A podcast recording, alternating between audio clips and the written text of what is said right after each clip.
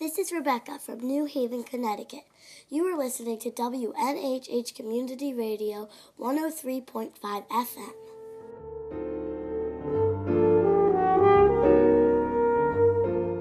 Welcome to Book Talk, where we talk about books. I'm Cyd Oppenheimer. Today we'll be talking about the novel Don't Let My Baby Do Rodeo. First with the author, Boris Fishman, and then with my fellow readers, returning guests, Brad Ridky and Shifra Sharlin. And stay tuned at the end of the show. Our New Haven librarians are back with a middle grade recommendation. Don't Let My Baby Do Rodeo takes the quintessential American road trip trope and turns it on its head. Maya and Alex, with their adopted eight year old Max, set forth from New Jersey to Montana on a quest to find Max's biological parents. Maya, whose love for Max is encumbered by a fear that she will never understand him, is hoping that what they find at the end of their journey will give her an answer key Alex is along on the journey unwillingly, because Maya wants to go. And Max doesn't know why they're in the car, or what might be at the end of the road. I had the opportunity to speak with author Boris Fishman last week, and I'd like to share that interview with you now.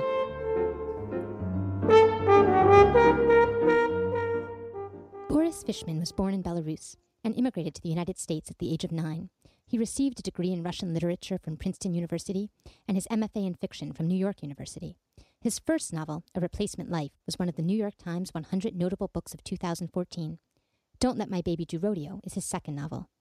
Boris, thanks so much for joining me today on Book Talk on WNHH 103.5 FM. Hi, Cyd. Thanks for having me. So, Boris, this book is the third in a series of what I'm calling road trip novels that I've done on the show, kind of unintentionally. Okay. We talked about Bob Proulx's novel, 100,000 Worlds, a couple of months ago. And on our most recent episode, we talked about Jade Chang's novel, The Wangs versus the World. So, I'm going to mm-hmm. start by asking you some of the same questions I asked Jade. Was this always a road trip novel in your mind? And what was interesting to you about the idea of the road trip? Um, so, the road trip is about as American a pastime and ritual as they come. But it morphs a bit when you've got immigrants doing it for a couple of reasons. One of them is the immigrants I know, which are Russians who settle in and around New York, um, they never go anywhere. Um, so many of them have never been west of New Jersey. And so uh, the idea of sending them into this country, I mean, I mean, to my mind, it's kind of I mean, it's mind-boggling. The, you have been you've been taken in and adopted under strange circumstances as political refugees by this country that couldn't be more different than the country you were born in. Um, and your response has been to hunker down in a place that looks as much as possible like the place that you left.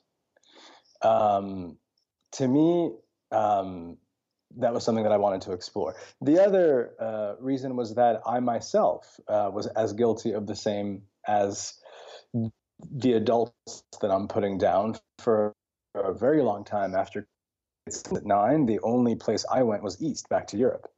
Um, and then one bright year, I finally looked west and uh, drove cross country. Uh, this was in 2008. And, you know, this entire episode wouldn't be enough for me to tell you what I discovered and the ways in which it just knocked me off my feet uh, for better and worse, but mainly for better. And so I uh, wanted to replicate uh, that experience of discovery, except that I wanted to, uh, immigrants to go through it because um, all the things that, all the myths of the West, of the road, of et cetera, that have been somewhat discredited by this point in the American mind because we're post all that stuff, they're still alive for immigrants. Um, some of those dreams and fantasies are still very valid for them. And so I wanted to explore all these things, all these themes um, in the book.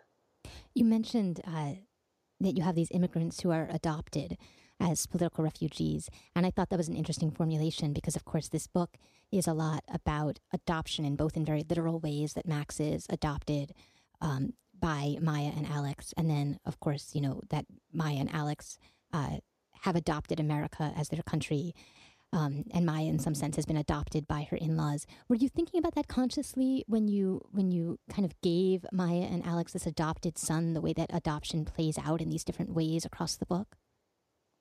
I mean, it's a great question because some of these things you're aware of consciously before you begin. They're why you're writing the book, and then many of them reveal themselves to you as you're working. Like, for example, um, the reason I, I wrote the the reason for the plot sort of writ narrowly couldn't be simpler. I think I heard a a story once about a couple from New Jersey that had adopted a boy who was very different ethnically from another part of the country, and they were having trouble. It was nothing more complicated than that.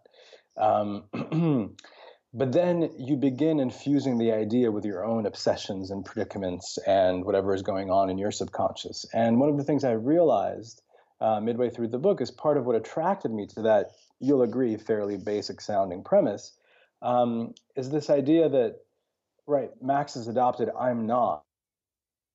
Except immigration does um, to the immigrant child who ostensibly benefits so much from the sacrifice performed for him or her by his or her parents is this bitter irony. It turns you into a foreigner um, uh, when you interact with them because they continue to live the old way and you Americanize. And so um, you might as well be adopted. That's how foreign feeling these elders become to you if you really get to the bottom of it. So I think that's part of why Max's experience resonated for me. And so, but the idea of belonging versus adoption, what, what it feels like to be at home versus what it feels like to be an outsider, I mean, I'll be writing about this in various guises for the rest of my life because it, it, it was the defining experience of my life because I immigrated at nine rather than zero uh, or 40 for that matter. The people who immigrated 40, they're set. Even in America, they're Russians. But if, when you immigrate at a vulnerable age like that, um, you really remain divided for the rest of your life. And so I'm obsessed with belonging. I'm obsessed with community. Um, I'm like one of those. Um, I'm like one of those people who wants to belong everywhere, but refuses to belong anywhere. You know, mm-hmm. I'm impossible. Right because you feel like you don't belong out. you don't belong anywhere. Like things are not are are too familiar or not familiar enough but none feels like home. Exactly you know i don't want to join any group whose whose rules and conditions i did not have a hand in making but i think that's a demand i have only as an outsider. You know there's a line in my first novel a replacement life where uh, a character is asked by an american whether he felt uh, at home in the former soviet union and he says does a trout notice water? You don't even know that there's that it's possible to uh, not belong, to feel not at home somewhere. Now, in the Soviet Union, if you were Jewish, um, you were an outsider, as my parents very much were and experienced uh, every day. But they shielded me so comprehensively from it that I actually got to enjoy this incredible privilege of feeling at home somewhere, which I've never actually felt since the age of nine, as much as I respect and admire America for what it is and as grateful as I am for having been taken in here, you know? Mm-hmm. So, um, you know, it's, it's very, it's very productive for art. It is no fun for your personal life, that particular strandedness. Yeah. I want to go back to something you said about that initial story you heard about this couple from New Jersey who had this adopted child and, and how, I guess my question is, you know, what do you know what it was about that story that stayed with you? I mean, later on, as you started to work with it, the ways in which maybe that child's experience resonated with yours came through. But why do you think that stuck with you initially? I think I think two things. One of uh, three things actually. One of them was just simply the collision of cultures, and you know their particular um, frustrated um, encounter with this young man. For me, I think was was just tripped the wire uh, of what happened with us when we immigrated. That that that terribly confusing collision of cultures uh, that turned my life on its head. Not only because I came to a very foreign place, but because I became the parent because I learned English first. You know. Mm-hmm. Um, I think I think it also resonated with me because I'm interested in situations where ordinary people who do not expect or plan to be extraordinary in any way. There is no unusual ambition in them of any kind, they confront extraordinary circumstances um, through no choice of their own. By which I simply mean, you know, there are couples um, having babies without a problem all the time. Um, and I think most parents to be expect to join their ranks. Um, except for whatever reason, some parents and I'm not speaking from personal experience here. I'm I'm not a parent, um, and I'm not even married.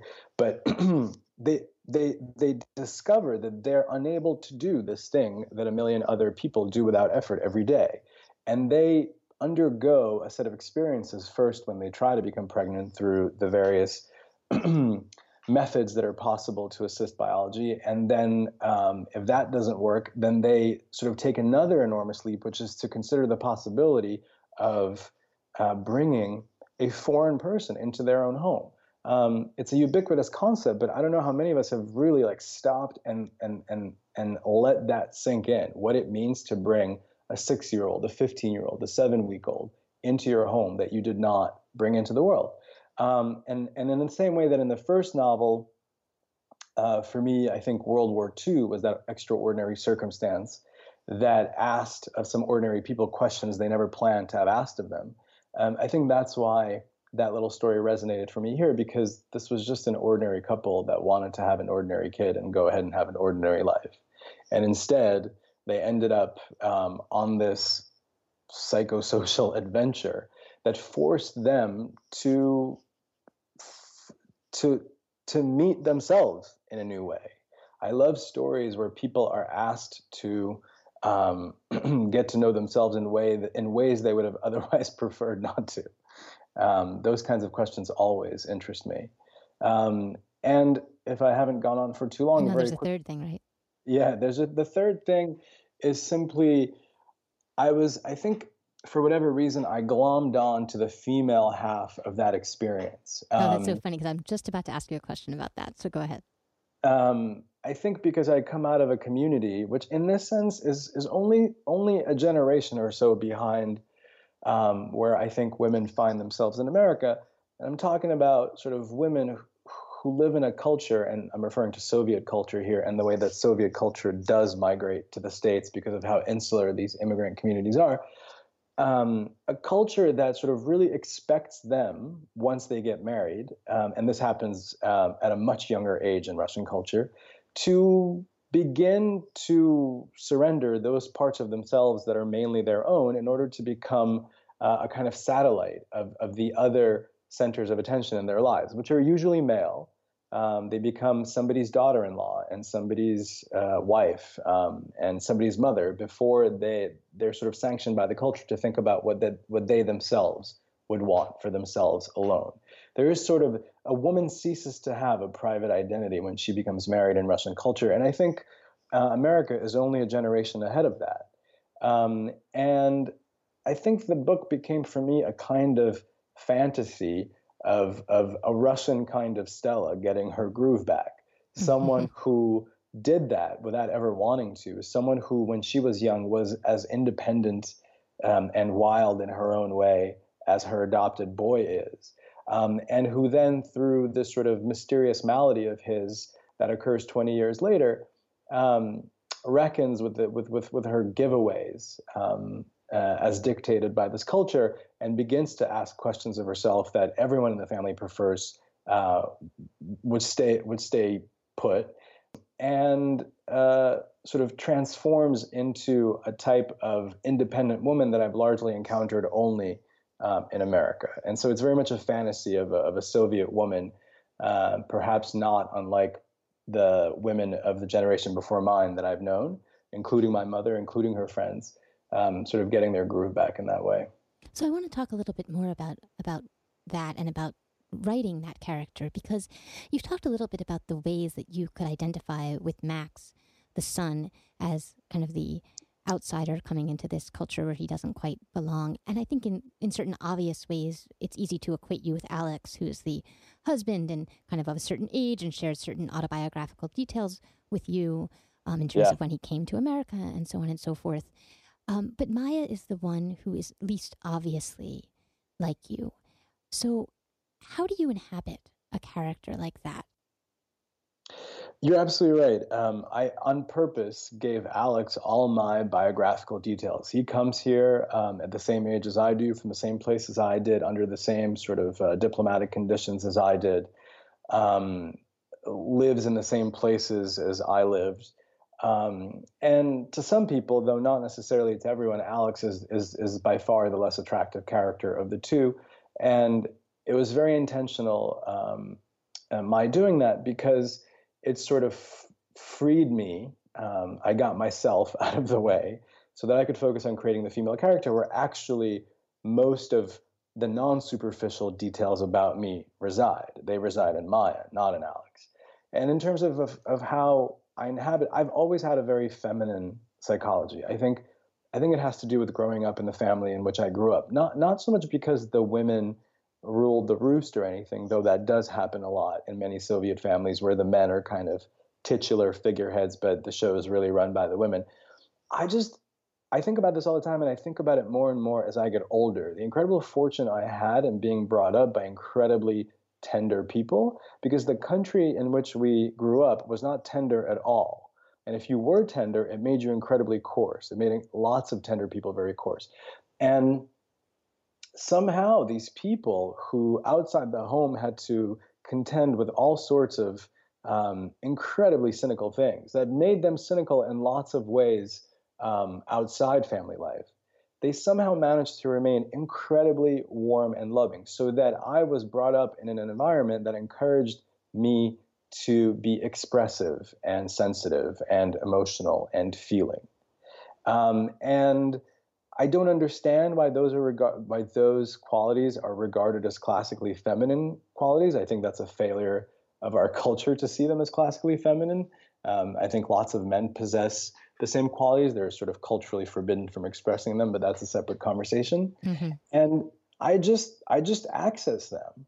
You know, the the other part of it, just practically, is that I grew up in a kind of in a Soviet Jewish family that, as I've just described, worshiped the child, had a kind of cult of love centering around the child. That was, you know, very loving, but also self-serving in a lot of ways.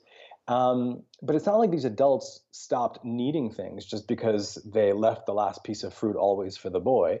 Um, it's just, uh, you know, actually even worse. It's, it's that they ceased to communicate their needs directly, and the boy had to learn how to read between the lines of what was wanted from him from a very young age. Um, it's a skill that happens to be very useful for a writer. Um, and um, I think that I was observing the women in my life and the men, by the way, very closely from a very young age. Uh, and that kind of heightened sensitivity um, is just it's it's indispensable to a writer. I mean, what is one of the chief qualities that a fiction writer needs? Acute consciousness. And I stress the word acute because it's not fun. You can't turn it off. It's mm-hmm. why people drink mm-hmm. uh, to dull the sensitivity. But in the best case scenario, it is, it is it allows you to pick up things that apparently go unpicked up by people who are not writing a novel, you know? It's funny though, because you say you give a lot of those qualities to Maya, but there is a line that where Maya is noticing or comments on Alex and how he notices things that other people don't. And it's I think it's that kind of noticing that you're talking about here. Yeah, and that actually um, that comes from my own personal life, where my, where I resemble my mother in this regard, right? And my father um, is a lot more reserved, and this reserve enables him to sort of in the coolness of his remove uh, notice things and see sometimes in a more far-seeing way than my mother or I do because we're, we're very emotionally responding to what is happening in front of us right away. It is inconceivable to us to leave what's happening right now unaddressed, whereas he possesses the skill of looking further. Um, and it's different kinds of noticing. Right, a kind of analytical noticing versus an emotional responding. Right, exactly so. And and I think it was very astute of you to notice that distinction because uh, that's one of the blinders uh, someone like me can have that this kind of noticing is the only one and it isn't and it's why it's why I I have moments when I am proud of Maya and I have moments when I'm proud of Alex. And when people ask me whom I side with more, my answer changes all the time.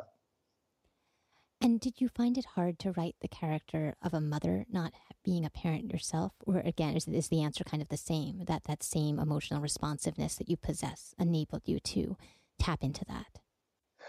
Well, I mean, the great thing about fiction um, and the funny thing about fiction, uh, which people don't often think about, is that it is often where you explore alternate lives that you're not able to live yourself or mm-hmm. have not uh, arrived at yet. Um, in the first novel, I had a character who um, followed no rules, and it was great fun to write him mm-hmm. because mm-hmm. what a what a vicarious thrill that was. Um, and here, um, you know, I'm 37. I'm not uh, married or a parent, but I am in a serious relationship, and sort of that's very much um, uh, in the works. And but even before this relationship, I, you know, once I entered my early to mid 30s, I began to want a child very much, and uh, multiple children, in fact, and maybe four. Maybe four. I mean, that's. I recommend four. You recommend four as, as the sweet spot. Um, first, I have to move out of New York City, and mm-hmm. then the number can go up. I feel like New Haven's a lovely place. I feel like New York is a little bit like China, except voluntarily. You know, China has the, the, one child rule by decree, and New York must have the one child rule just because of how expensive it is. Um, New Haven is supposedly lovely. I just read an article yesterday saying that it's one of the most undervalued housing markets in the country. There you go. Um, but I have thought so much about what it might be like to have a kid, and what if the kid does this, and what if the kid does that? Like, what are you going to say? What are you going to do? You know? Um, and it's it's really kind of animated me and obsessed me for some time and i just poured all of that into maya's character and maya um, you know is is is as unskilled with it um, as as i am partly because of how foreign this creature is you know? I think a lot of parents learn on the go maya is hampered in doing so by how incredibly different and unpredictable this this boy is, at least to someone of her mentality. So, yeah, well, I wanted to ask you about that because I've seen the book described, and I don't know if you've written this description or it's been written by others by about a couple who've adopted a boy who turns out to be wild. And maybe it's just because I have an eight year old who seems a lot more wild than Max, but Max just didn't seem that wild to me. Like chewing on grass and like sitting in the river to look at pebbles, like didn't seem that crazy to me. And I wondered if that description was your take on Max or Maya's take on Max. That's very much their take on Max. Max is a perfectly normal kid, uh, were he the child of American parents. To these overprotective, insular, isolated um, immigrants who might as well still be living um, in a different country. Uh, and it's, it's not as if uh, people didn't live in the countryside in the Soviet Union. It's just that there's a certain kind of person who disdain rural life as the province of people with lesser means and venerated urban life. And that's been transported to America by these people. And so this boy in their midst, who is a perfectly normal American child, um, is uh, wild to them. Um, and it's something that I sort of handled uh, somewhat subtly in the novel, perhaps too subtly, but I sort of enjoy leaving the reader to make some of those connections, him or herself. But that's absolutely true. Yeah, no, I, I, I, definitely think that that is uh, that is the connection that we draw. It was interesting to me to see it described that way because, as I said, it kind of made me wonder if that was your perception of it. Um, you know, when as when I read the book, I felt like it was much more their perception of it, and it said a lot more about who they were and their own um, their own sense of Max as this foreign creature that had been brought into their midst versus yeah. their own their own biological offspring. Yeah, you're you're, you're absolutely right. And, and to, to, be perfectly honest, I mean, I wrote that. I wrote that stuff. And I mean, you have to um, find one sentence, right? When people are like, "What's the book about?" You have to find the sentence. So right, that's the sentence, absolutely. But I, but I think I began the novel intending him to be objectively wild. Mm-hmm. And what I realized in the course of writing, because sometimes you know it writes itself, um, it, it makes its own demands rather. Yeah, is that he wasn't that wild at all. He was only so in their eyes. And as in so many ways, what Max is, is a projection of their own obsessions, fears, questions, needs, etc. I mean, to be perfectly honest, Max is a less developed character. Oh, I was just going to say that. Like, I think he works so much as a projection of all of those things because he's kind of a cipher. We get very little of him, you know, very little of him speaking or interacting. He's kind of a blank. And I think that's important. Right. It was a risky move that, again, was not necessarily fully intentional, but sort of emerged um, of its own accord, of, of, its own will, rather. Sorry. Um, but that's that's exactly it. Like Mag, like again, sometimes characters make their own demands, and Mags demanded to be a cipher. No matter how much I tried to get to know him, this was as well as I could understand him, and that's partly because he lives a lie with these people. He doesn't know that he's adopted, even though it's ridiculous. He's blonde and blue eyed. How long do they think they can keep this lie going? He's eight years old. It's a wonder he hasn't asked the questions already. Um, and because despite, uh, you know, the irony is that despite being so quote unquote wild, he's actually a very obedient, good boy. That's exactly how I felt. Right? Yeah. Um, so um, for me, Max comes alive as a three dimensional creature only at the end of the novel when he hears a certain truth that has been withheld from him for the duration of the book. It's only when the parents begin to tell the truth to him um, in a meaningful way that their relationship is finally ready to evolve and take off and begin to make sense in a way that it never has in the past eight years. And I guess it's just my my proposal that that in, in, in, families like mine, so many truths and facts are withheld in the name of some misguided ideal, um, like seemliness or de- decorousness, or just a whole host of others. And if I could summarize my American experience in one concept, it's it's this is actually a, a line from the first novel. It is better to know than not to know. And interesting though, because there's one point in this novel where it says you have to sometimes make peace with the things that you won't know. That's a very good point as well. Maya does that when she sort of uh, reaches what she thinks is a limit in her attempts to get more information about who Max is. Um, that's absolutely true. The sense that I'm referring to is um, there's this very American idea that, you know, it's actually a, a cliche. Sunlight is the best disinfectant, right? But it's it's a cliche only because it's in such frequent play in the culture, that particular locution. Uh, I can assure you that um, that particular phrase never existed in the Soviet Union. Mm-hmm. Um, the Soviet solution is to withhold, to conceal, to occlude. The Potemkin village is the Soviet solution to unpleasant facts. And I think one of the things that is that has grafted very well for me in American culture is just this idea that um, the direct, truthful way is always the best. Then again, um, if if it was true for this family, I wouldn't have had a novel. So. there you go. Well, I wish we had more time to talk. This has been a really great conversation. Thank you so much for joining me today. Thank you, Cyd. Those were terrific questions. I appreciate it very much. I'm Cyd Oppenheimer, and this is Book Talk on WNHH 103.5 FM.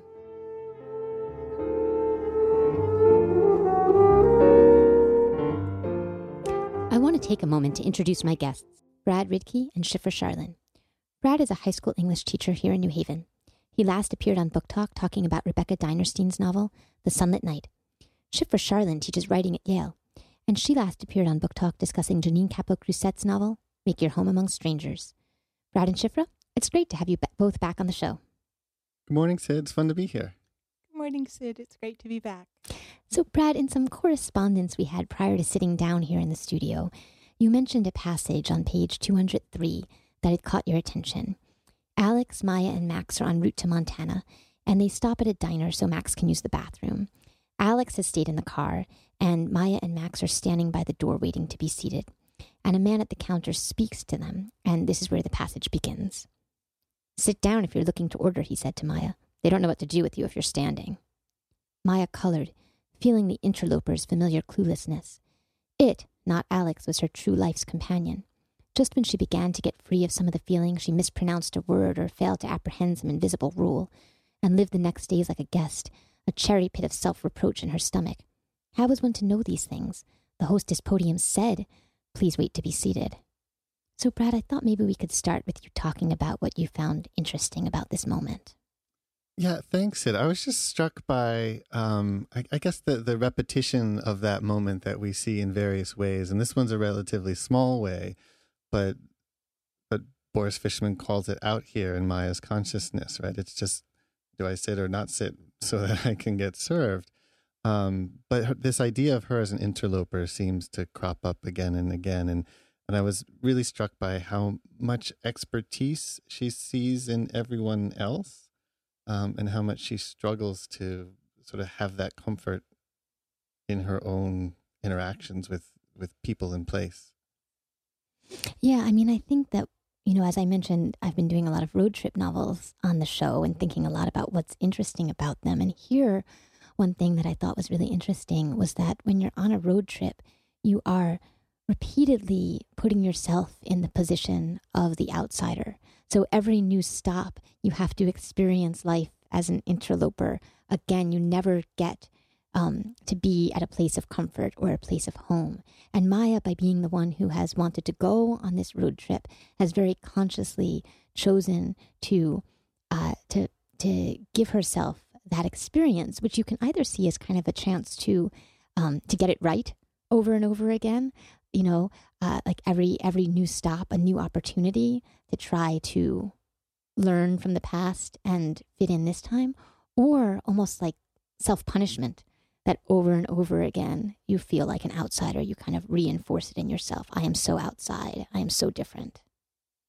Or there's also um, what I wondered is the road trip is such the great American trope that she she embraces and part I think you put what a road trip does to you that you're always an interloper, but that's also kind of the great American thing. You're always there are so many different kinds of us, so someone's always on the outside and she she kind of embraces that strangeness or like maybe that's what America actually is because of that there's an opening a passage early in the novel which when I first read it just seemed mysterious where Alex is, in contrast, her husband, who came to the United States when he was only 10. Um, he was the one who had taken to America. He spoke with confidence about Wall Street, the structure of Congress, and technology, and Maya conceded his authority. And then what really surprised me the first time I read it was that she threw him off his game entirely, and he wouldn't speak to her for three days because she observed that in 20 years he had almost never left New Jersey. So, what did he know? So, the idea that if you really want to be an American, you have to go out there and encounter otherness and being an interloper. Right. Maya's so, of course, not only willing, but feels the need to do that, almost yeah. desperately so. Um, and I love the tension, you know, where she's she she does that. Um, and she will get in the car and start driving when she probably hasn't had enough lessons and it doesn't always go well. um, and Alex, uh, of course, is very uh, determined to sort of maintain control over things. And I have to imagine you know, that's why you don't leave New Jersey's because you know it and it took a while to figure it out. And this is your, your comfort zone and you're safe there. Um, but Maya feels that real, maybe very American need to experience the otherness.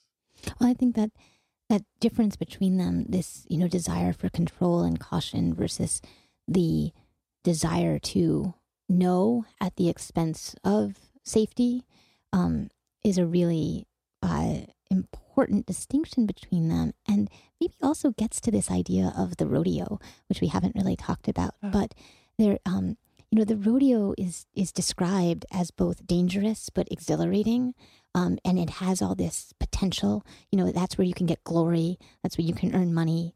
Um, but it's also where you can be, you know, damaged beyond redemption.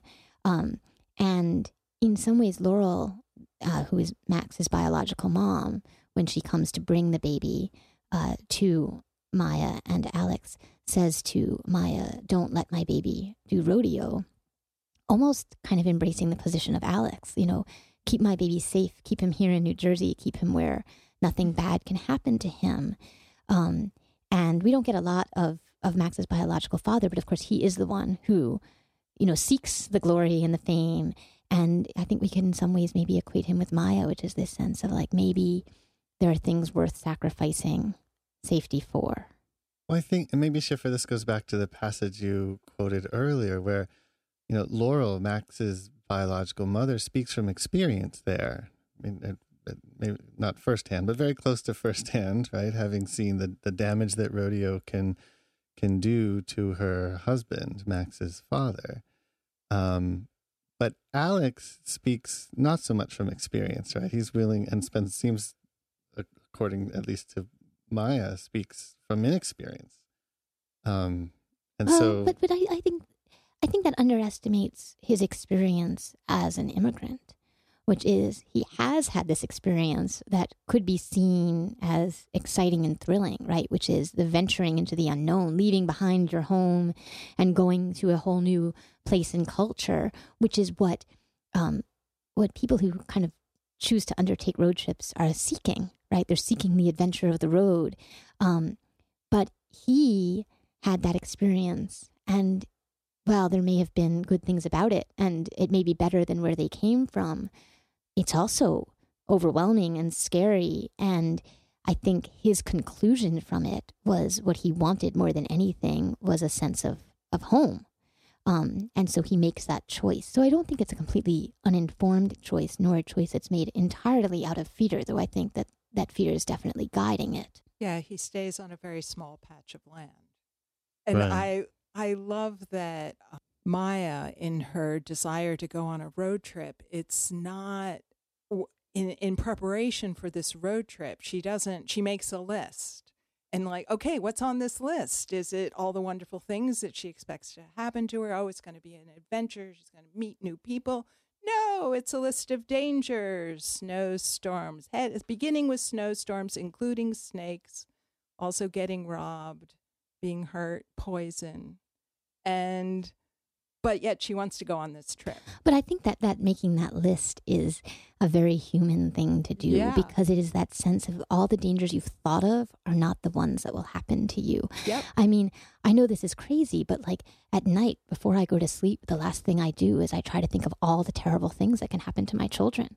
And I know that's crazy, right? But but I kind of feel like if I have thought of them all, none of them will happen. And it's completely superstitious. I don't really subscribe to it, but I subscribe to it enough that I do it. And that is what she is doing here. And you know, there's a one of the questions that I didn't get to ask Boris, we didn't have time for, was I wanted to ask him whether he felt like there was such a thing as an immigrant novel and whether he felt like this was an immigrant novel. Um, and obviously, in certain ways, it is. But I also felt like in certain ways, it was a novel of kind of the human experience and Yeah. the ways that our fears can define us and guide us, and the ways that we can also seek to conquer them because of the ways that they limit us. That's what seemed um, particularly striking about that list later, of course, is that she does encounter several of those fears in some way or another, right? They, they do, for a moment, believe that there really is a rattlesnake in the tent. Um, and they, of course, they do kind of get caught in a snowstorm. Um, it turns out that there's there wasn't really a rattlesnake in the tent, so we have that tension between you know the actualized fear and the the seemingly actualized fear. Um, and then the snowstorm, of course, turns out not to be quite um, the the danger maybe that um, it it could have been or was made out to be, or certainly that they felt it was. Yeah, and after all, it's the snowstorm is the foundation of, or the condition for the kind of magical, almost redemptive, happy moment at the end. When you can look at it and say, okay, I'm going to be all right in this. I can face this. But I think that the um, the fears very much intersect with this sense of insider and outsiderness. So you know, you have the uh, when there's the fear of the the rattlesnake, they are kind of on the outside of the tent, and they are not the ones who go in to um, to, to to search and destroy, such as it were. Um, you know, they are they are on the, the con- again, you know, kind of the outsiders uh, waiting for the insider to take care of it.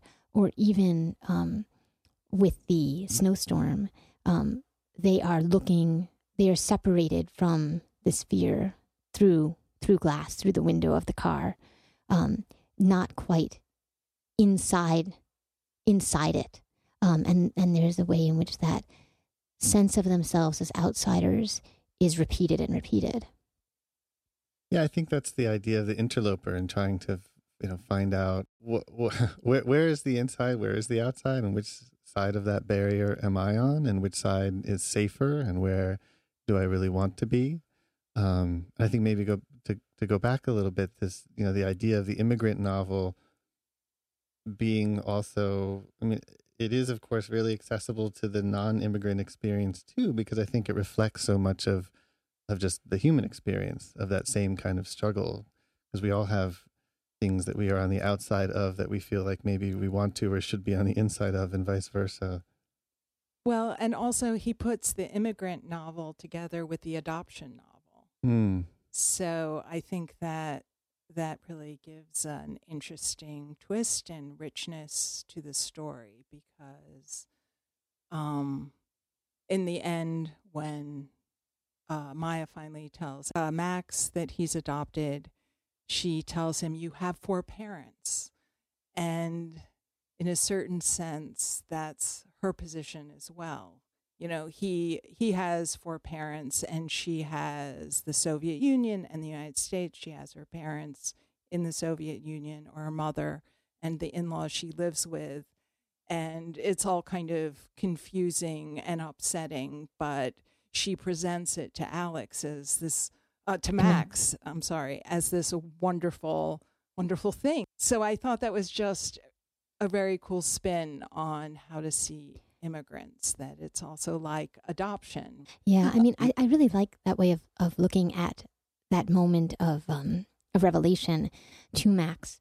Uh, I hadn't really thought about it in that way of, uh, you know, kind of giving him a gift, like we're so lucky.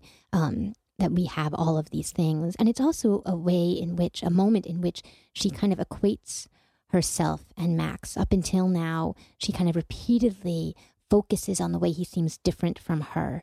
Uh, she's even more focused on the ways that he's more like her in laws and her in laws' family. Um, then, you know, she sees those similarities. She's capable of seeing those, but she's not capable of seeing a connection to herself. And this is a moment where she finds connection with him. But there is an, a, another kind of darker way to look at this. And Brad and I were talking about this a little earlier before we started taping, which is um, it's interesting that Max is is about the same age that Boris Fishman was when he came to this country, and that was the moment in which he is plunged into this other culture, and it's this moment of division in his life where he will never again feel truly at home in the world, where he becomes aware of himself as other. So as Boris said, you know, you're a fish in the water, you don't even know you're in the water until you're taken out of it. And I think that Max could kind of be, up until this moment, he is the fish in the water. And only when he is then told, well, actually, you're adopted, will he never again really feel like that fish in the water who doesn't even know that he's there. Um, and so, uh, you know, she has, I think that, that that in some ways, you know, revelation and truth and knowing are presented as good things, but there's also a deprivation that happens there. She takes something away from him when she tells him that. She takes away this true sense of home that he'll never be able to reclaim. Yeah, I wonder, you know, to what extent. So in the novel, Maya comes 10 years later, right? She arrives in the U.S. as an 18 year old. Mm-hmm um, whereas her husband arrived when he was eight. So maybe that's the difference between her willingness and an ability, maybe to kind of um, embrace the messiness of having multiple parents and multiple homes and multiple continents, um, and Alex's desire to really contain and maybe even constrain all of that, to confine it to to one patch of land and one set of parents. Yeah. I mean, there's that wonderful scene also when they're they're trying to write their narratives for um, for the adoptive parents to see. And on the one hand, Maya writes one, oh, having children is an expedition. And it's the way she puts it, it's kind of a scary expedition. Whereas for uh, Alex, it's about we're at the end of our journey now, right? And we're putting down roots, right? And we're settled. And. It's it, curious, right? That he gets that right. That that that is, you know, sort of the right answer that Maya seems to recognize because it's what it is accepted and gets a lot of nods and, and approval and yet I find myself aligning much more with Maya's sense of. Eh, I mean, the me reality too, is that too, right, it's it's not so it's not so easy. You don't know what's coming up, and you don't get to just sort of plug in the generations that came before you. Yeah, although you know, it, it seems like at least the people who respond to Alex's essay, you know, um, Laurel and Tim. Um, again, Laurel is that's what she's seeking is is she is seeking rootedness because it's what she feels like she lacks. Right. Um, whereas others might might be seeking something more uh, exciting or adventurous. Um, but the the child they get is the child of people who uh, who want to give them what they don't have. Right. And don't you think it's interesting that Laurel and Tim, coming from Montana, have this fantasy of New Jersey and say to them, Well, you're Jewish, right? And so you're going to raise them to be Jews. And they're like, Well, um, sort of. And then Maya has the twin fantasy. We'll go to Montana and find out, you know, this place where he's from. Whereas, in fact, Laurel and Tim had vanished years ago, you know, and, and seemingly, seemingly something kind of capricious. You know, they came into money. That is the money that they got from uh, putting, it seems, from the child. And um, they bought a car and they've gone off on their road trip. So there.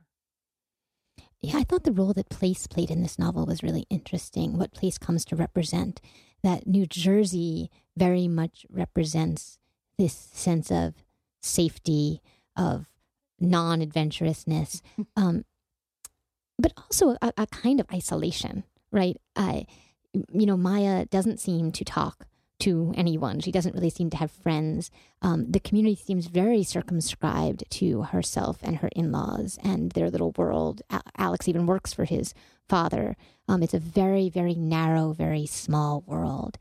And then you have Montana, which represents everything else, right? It represents the America in the way that we think of America from generations past, right? The wide west with the big sky and kind of the prairie, um, you know, the, the, quintessential road trip novel, Little House on the Prairie, which I'm reading with my my daughter right now. And you know, it's kind of I feel like the first road trip novel. They get in their covered wagon and they go out to the prairie where it is the the complete unknown um, and the complete opposite of everything that New Jersey represents. Yeah, I'd be curious. You know, I was wondering at some points reading the novel about my own sense of otherness uh, as a reader, right? I don't know what it's like to read this as a native Montanan, right? Is is your sense of other? I presume would be New Jersey, right? Yeah. Speaking as someone who was born in New Jersey and then raised in small town Iowa, I could relate a little. And um, what what knocked me out? Actually, I loved what Cyd just said that um, New Jersey seems small and safe. And well, actually, Montana is exactly like New Jersey to the people who live there. It's the it's the excitement of being the interloper, you know, being an interloper, and you know, I've also lived abroad for long periods of time, and being a foreigner and being an interloper just kind of wakes you up and because you have way. license in a way that you don't no because everything is strange and mm. you're you know just like that you know am i supposed to be seated now i mean even when i'm in an english speaking country when i'm in a foreign country it always takes me a little while to start speaking because i i'm like so unsure and that being off balance is just it's kind of you know, it's maybe a, a, little upsetting, but it's also exciting. And and after all, you know, not at all in the position of someone like Maya and Alex who who don't have a stable spot really. They're completely destabilized. They can't go back to the Soviet Union and be okay. Right. And yet, you know, that, that for me, of course, that was the most striking difference between Maya and Alex is is her willingness to yeah she seeks it out. I mean, almost yeah. it struck me almost in a kind of addictive way that yeah. you know, to to some extent that's the relationship with Marion, um, the sort of extramarital fling that she has in Montana is this guy who um, comes out out of almost nowhere and then kind of recedes back into nowhere relatively quickly. But um, she gets a lot from it, and and that experience for her is wildly different from what goes on in New Jersey. we talk a little bit more about Marion? So Marion again is this man that she meets on the road trip, she meets him in the diner, ultimately has this kind of one night stand with him. Um, what did you make of that relationship? Well, I thought, you know, for me, he's very much the other. He's almost a, a, a mythical Marlboro man. Mm-hmm. Um, he does smoke a lot, right? um, and then Maya takes it up again when she's with him. I don't think she smoked in New Jersey, right? Or, or not, maybe I she does. That she has part. that cigarette with Laurel, with with Laurel. Right. Okay. So she smokes with Montanans, but not not with not with the native um, or non-native Russian immigrants to New Jersey. Um, but it, he becomes yet one of the strangers to which she can kind of liberate her ideas and her thoughts in a way that she um, is so constrained from doing at home. I mean, for her, it is a kind of freedom. But she'd already been portrayed when he, when Alex first meets her. She's the more sexually experienced and adventurous. And in choosing Alex, she is choosing, you know, something more settled, more less adventurous. It's Right. presented that way, even at the start. Yeah, and there are multiple moments at which Alex is you know doing something that maybe is not so um savory is not quite the right word, but not so kind always, and yet Mhm. Maya generally finds some approval for it, right? Yeah. Um, like maybe Cyd, you mentioned earlier, his whether his um, kind of unhelpfulness in, in helping her learn to drive is both a, a kindness and a difficulty, right? Because he, he saves her from needing to do that, yet at the same time disables her. Right. I mean, I, I think there's actually a lot of that in the novel. Even as we talked about this moment of revelation to Max, you know, the line uh, regarding the driving, it's on, on page 290, I think, and it says, um, Alex occasionally groaned at having to drive her, but never pressed her to learn. Was this a kindness or unkindness? Both. And you know that that that revealing to Max of his parentage is that an, a kindness or an unkindness? Both. That there's a sense in which things can operate in both ways that something can both be an act of generosity and an act of selfishness, and that there's not a contradiction there. Um, that it's possible for things that seem contradictory to actually coexist. And I think that Maya is able to reconcile that in a way that maybe Alex never quite gets to. One question that um, that I had wanted to ask Boris and again didn't get to, and it's a question that I ask a lot, is a question about the ending, which is, um, you know, whether uh, whether he wanted to give the characters a happy ending and whether he, whether he feels like he did. So I'm going to ask that question to you guys instead. What did you make of this ending? So, and I'll say that at the end, at the very end, they are headed home and they uh, get caught in this snowstorm. They're trying to take a shortcut and they get kind of bogged down on this road. And um, and Maya gets out of the car uh, and then she she asks Alex and Max to get out with her, and they do. And it reads, she took Alex's hand, then her son's, and stood with them staring at the brutal, mysterious splendor before them. She wanted them to see that it would take some doing to get out of this trouble, but the forecast was good, and the world full of wonder, and there was nothing to fear out there at all. What did you that think? That counts as a pretty happy ending. I mean, in the sense, I mean, there's still troubles, but she's not afraid of them, and she's. I mean, I think this kind of weird thing happens where she. Maybe she comes, she feels okay with being an interloper. I don't think that's really resolved, but she has transferred that problem to poor little Max, who is now coming to terms with being, you know, for a four parent kind of person. Right. And I think maybe this goes back to, to what Boris said in your talk with him, Cyd, about I think he said that one of the things he's really come to appreciate or embrace about sort of American approach to life is this, you know, it's better to know than not know, as difficult as that is. Um, so we see that difficult moment here for sure, but it does seem to be a kind of release and relief for Maya. And I can I can imagine Alex in some way being a foreigner again, right? Because he's tried really hard not to have to put himself in that situation anymore.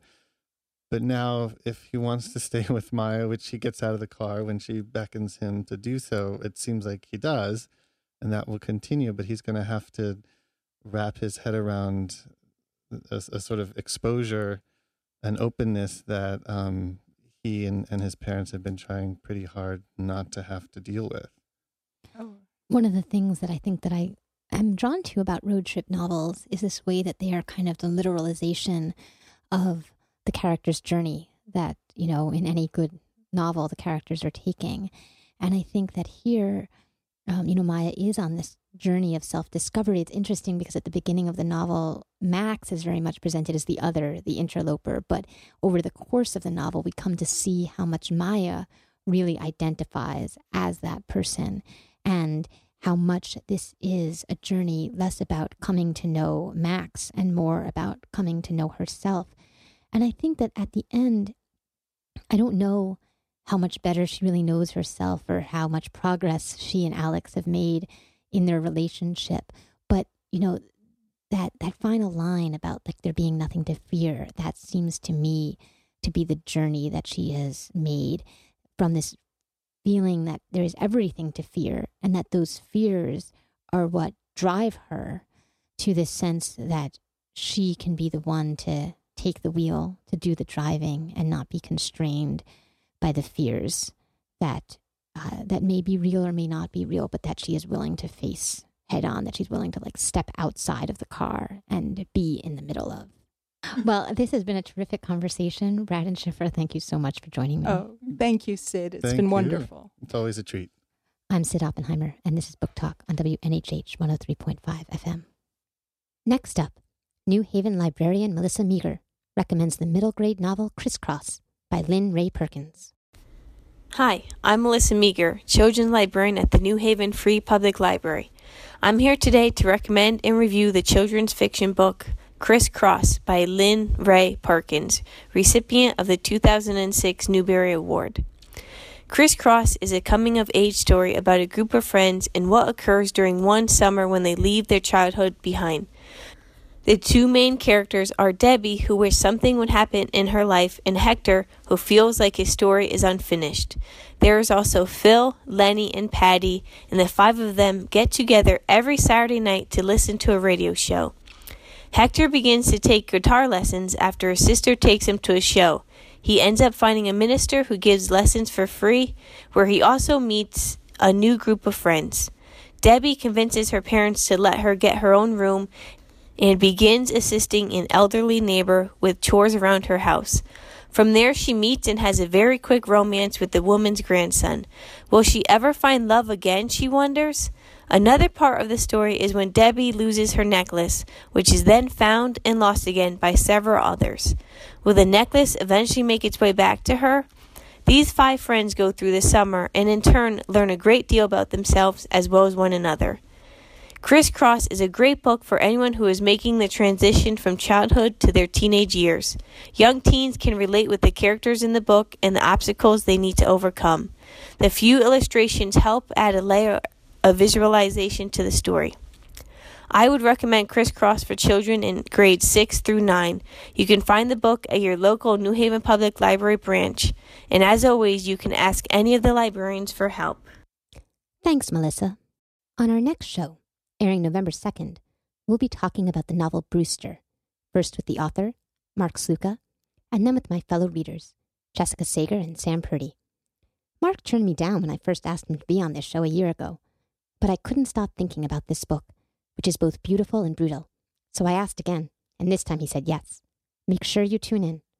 As ever, if you have thoughts about this episode or any other, you can share them on Facebook or Twitter, or email me directly at booktalkwnhh at gmail.com. You can listen to old episodes, see what's coming up, or subscribe to us on iTunes on our website, booktalkradio.net. Until next time, happy reading.